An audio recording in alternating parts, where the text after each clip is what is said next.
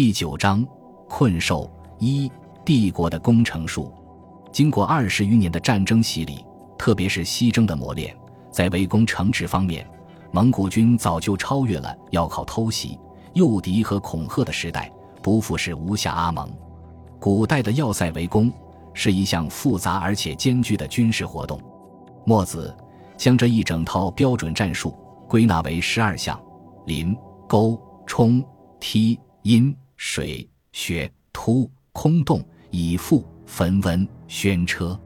其实说来说去不出两大类：从地上工程，要挖掘壕沟、树立栅栏、建立封锁线，还要建造远距离攻击器械，如抛石机、床子弩、火箭、侦察瞭望的平台，如朝车、望楼。攀登城垣的土山、飞梯、车梯、撞击城墙或城门的钩撞车、搭车等等。从地下工程，要挖掘多条坑道，在城墙地基处埋好木桩，再烧掉木桩，让城墙坍塌。这需要建造坑道作业的遮挡器械，如焚温车、尖头木驴、防止坑道塌陷的木头支架等等。这一切，除开大量承担重体力劳动的普通士兵。都离不开经验丰富的专业技术人员，计算弹道的职业炮手，较正弹着点的观察员，设计各种器械的工程师，确定坑道线路的地形专家，实际负责挖掘的工兵，还有各类木匠、铁匠、石匠、皮革匠。这样一来，围攻堪称古代的高科技战争了。双方掌握和临时创造出的技术的对抗，甚至是个别守将兼工程师之间的对抗。往往起到决定性作用。围城单是这一种战争形态，就兼技术密集型、劳动密集型、资本密集型三大特征。围攻大型城池，对技术、人力、物力、时间的要求更加苛刻，且不算数以百计的工程器具和坑道作业，光是弩箭这一项，一日的消耗量就可能以百十万计算。这样的消耗。只有大型的政治体裁承受得起。蒙古帝国的大军，恰是当时世界上最擅长向敌人学习的军队，不但支配了海量的物质资源，更不但于引进人才，实现组织和技术革新。蒙古人极为重视攻城武力的建设，早在木华黎经略中原的时候，就训练出了自己的专业炮兵部队。还有记载说，太祖、太宗征讨之际，与随路取发。并攻破州县，招收铁、木、金、火等人将冲炮手，管领出征。可见，蒙古军并不缺乏专业技术人才。至于围城必然消耗的大量苦力劳动，按照蒙古军的惯例，是将方圆数百里内的无辜民众掳掠驱赶到城下，作为哈沙尔军充当攻城的炮灰。蒙金战争后期，蒙古军的攻城战术。还有一个最显著的特点：草原骑兵本来就是天生的弓箭手，狙击、远射、骑射无所不长。正因为如此，蒙古军对远距离火力投射器械也情有独钟。火炮出现之前，当时的炮是抛石机，主要有两种：一种是拽索式抛石机，将一根或数根船木用铁箍捆绑在一起，构成抛掷臂，置于炮架上。一端系有装填炮弹的皮囊，另一端系上几十根拽索。发射时，人力猛拉拽索，利用杠杆原理将炮弹抛射出去。五经总要记载的宋代抛石机就有十八种，用拽手四五十人到二百五十人不等，可抛射二斤到百斤的石弹。金代抛石机环给拽手提供重度防护，用生牛皮蒙住炮座，每炮一座如巫术间，很是壮观。不过，宋式抛石机有一个缺憾，就是射程不远，仅五十步开外。另一种配重式抛石机称为曼扎尼克，最初流行于中东地区。阿拉伯人对中国传入的拽索式抛石机做了改进，在炮梢尾部悬挂一块巨石或者巨铁，利用配重物下落的动能代替人力牵引，射程更远，威力更大。甚至能通过增减配重比较方便的调节射程。后来元军围攻南宋的襄樊，一发击碎城楼的襄阳炮就是这种抛石机。抛石机发展到中世纪已经相当精确，可以好几个小时连续轰击同一块区域。但是，不论哪种抛石机，安装、拆卸、调整射程、重新瞄准目标都非常麻烦和耗时。因此，蒙古军的抛石机采用了装有轮子、可以推移的炮座，或者干脆以炮阵的密度和火力取胜。这些做法在当时的欧亚大陆上都相当先进。就在蒙古军围攻南京的前一年秋天，萨里塔率另一支蒙古军围攻高丽的归州城。他们不仅建造了楼车、大床、云梯，还推出了十五架大炮车、三十架炮车，猛轰城门。一发炮弹擦过坐在城楼上督战的高丽将军金庆孙，将他身后的亲兵打得身首迷碎。更大规模的炮击出现在之前的凤翔围攻战。蒙古军在城外设炮四百座，专门攻击城墙一角。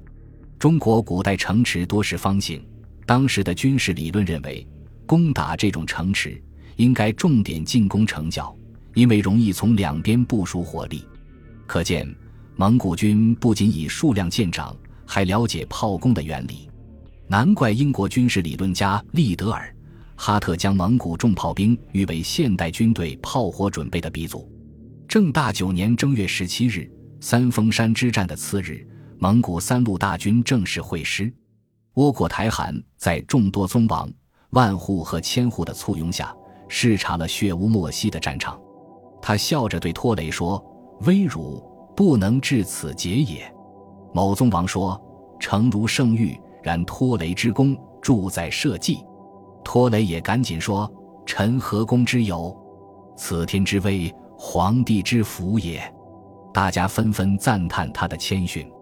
过不了多久，在场的人再回想这番富有深意的对话，也许会不寒而栗。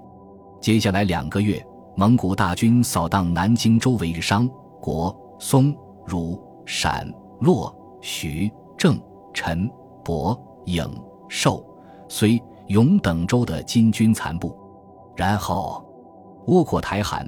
托雷一同北上避暑，只留下一员韧性十足的蒙古老将，负责统诸道兵，主持南京围攻。这位老将名叫速不台，成吉思汗的四狗之首。他从百夫长干起，追随成吉思汗南征北讨，参加过蒙古帝国几乎所有大型战役。速不台一生足迹所旅之地。大概超过任何一位中世纪欧洲或伊斯兰世界的著名旅行家。这位将军马不停蹄，越过帕米尔高原上白雪覆盖的群山、满目黄沙的大漠、碧浪翻腾的里海、清澈见底的多瑙河、花剌子模算端、罗斯王宫、条顿骑士，在他面前像麋鹿一样惊异。中亚的山城、罗斯的木寨、东欧的石堡，无不被他踩在脚下。有人说。速不台身经六十五战，灭国三十二，让西方人真切地体会到，亚洲也诞生了毫不逊于凯撒和亚历山大的名将。笔者总有点好奇，这样一段今天看来仍然惊心动魄的阅历，对一个人的心灵会产生什么样的影响？一个能天才的思考、解决复杂战略战术局面的头脑，大概不会只充斥着嗜血贪婪的念头。尽管素不台不可能像诗人那样敏感冲动，或者像旅行家那样偏爱异国情调，但是这些人生阅历是否只令他的心更加冷酷坚硬，又或是会激起一种超越尘世的悲悯？这个问题没有答案。不像凯撒、格兰特或者第二次世界大战那一大批名将，素不台不曾留下回忆录，甚至任何透露他个性的文字和言语记录。我们只知道，在完成这一切红叶之后，速不台平静地退隐到突拉河畔自己的营地，七十三岁高龄时离世。经过这样一个大帝国的轰然倒塌，仿佛只是老人闲来无事时凝视的长河上轻轻泛起的一道涟漪。正当速不台指挥大军围攻南京的时候，在遥远的蒙古大汗营地中，悄悄发生了一件本来足以惊天动地的神秘事件。这年四月，连配北返的窝阔台汗和托雷两兄弟经过中都，取道居庸关北口，进入关山避暑。不久，窝阔台汗忽然生了病，病得还很重。萨满巫师占卜后，发现是金国山川之神在作祟，因为蒙古大军掳掠人民，毁坏城郭，触怒了神灵。不料御用的萨满巫师举行法事攘解，向金国山川之神献上人口和财宝之后，窝阔台汗竟然病得更重了。最后，萨满巫师只好说：“唯有大汉最亲近的人替他以身赎罪，他才能活下来。”托雷听了，就教萨满巫师说了一段悼词：“洪福的父亲将咱兄弟内选着，教你做了皇帝，令我在哥哥跟前行。忘了的提说，睡着时换省。如今若失了皇帝哥哥呵，我谁行提说主换省着？多打打百姓，教谁管着？且快今人之意。如今我带哥哥有的罪孽，都是我造来，我又生得好，可以是神。”失误，你咒说着。说完，托雷将涤除疾病的咒水一饮而尽，又嘱咐兄长照顾自己的孤儿寡妇，走出营帐，没几天就去世了。这个原始宗教色彩浓重的故事，在中国史家笔下，居然成了类似《尚书·金腾篇》中武王病笃，弟弟周公向先王祈祷，愿意代死的感人一举。不过，现代历史学家综合种种迹象认为，事实是，托雷先有争夺汉位之嫌，又不待与大汉会合，立下歼灭金军主力的大功。窝阔台汗为消除隐患，装病下毒，谋害了托雷。看来那句威辱不能至此结也，暗藏着深深的忌惮。这是蒙古帝国的内核上出现的第一道明显裂痕。且不说窝阔台汗可能死于拖雷遗孀的下毒报复，拖雷之死是黄金家族的哥哥兄弟每第一次诉诸非常手段解决权力冲突，而且远远不是最后一次。蒙古宫廷内部，窝阔台系和拖雷系、托雷系各分支之间兄弟戏强，党同伐异，几乎无休无止，最终导致这个欧亚大帝国加速分裂，昙花一现。说到底。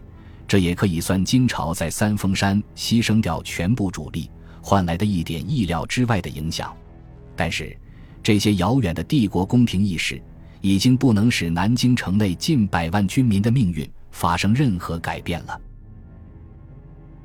本集播放完毕，感谢您的收听，喜欢请订阅加关注，主页有更多精彩内容。